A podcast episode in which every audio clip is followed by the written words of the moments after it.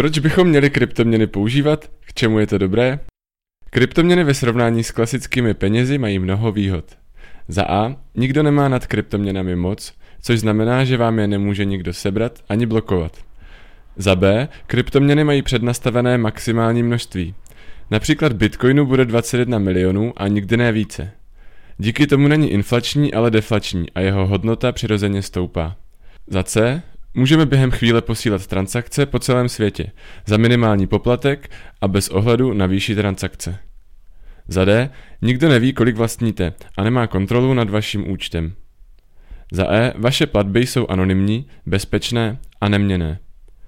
Za F, peníze jsou vaše a ne banky. A za G, je to jednoduché a každý je může používat. Ku příkladu v chudých zemích velké množství lidí nemá bankovní účet, ale mají internet a tak každý z nich může mít kryptoměnovou peněženku nezávisle na jakékoliv bance či organizaci.